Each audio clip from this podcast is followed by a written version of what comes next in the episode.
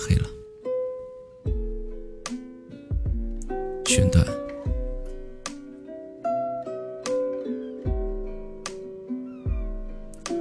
I break off with all my friends。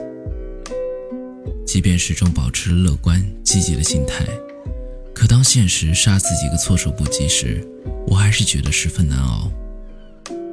祸不单行，身体对上海的湿气表现出强烈的不适应，导致关节处长满了瘙痒难耐的疹子。与此同时，感情方面也遭遇了欺瞒与伤害。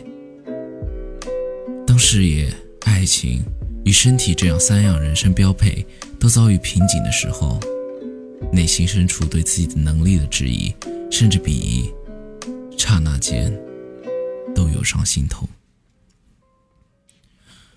所幸的是，我向来是一个不会后悔自己做过任何决定的人，所以我不后悔辞职来到上海，也不后悔做原创男装，更不后悔自己爱上了一个善于说谎的人。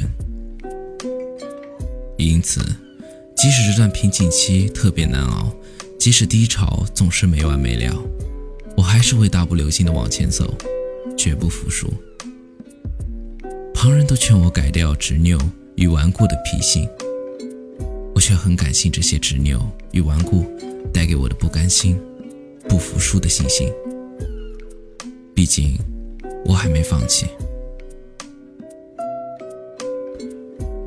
说起做淘宝这件事，其实并不像大多数人想的那么简单。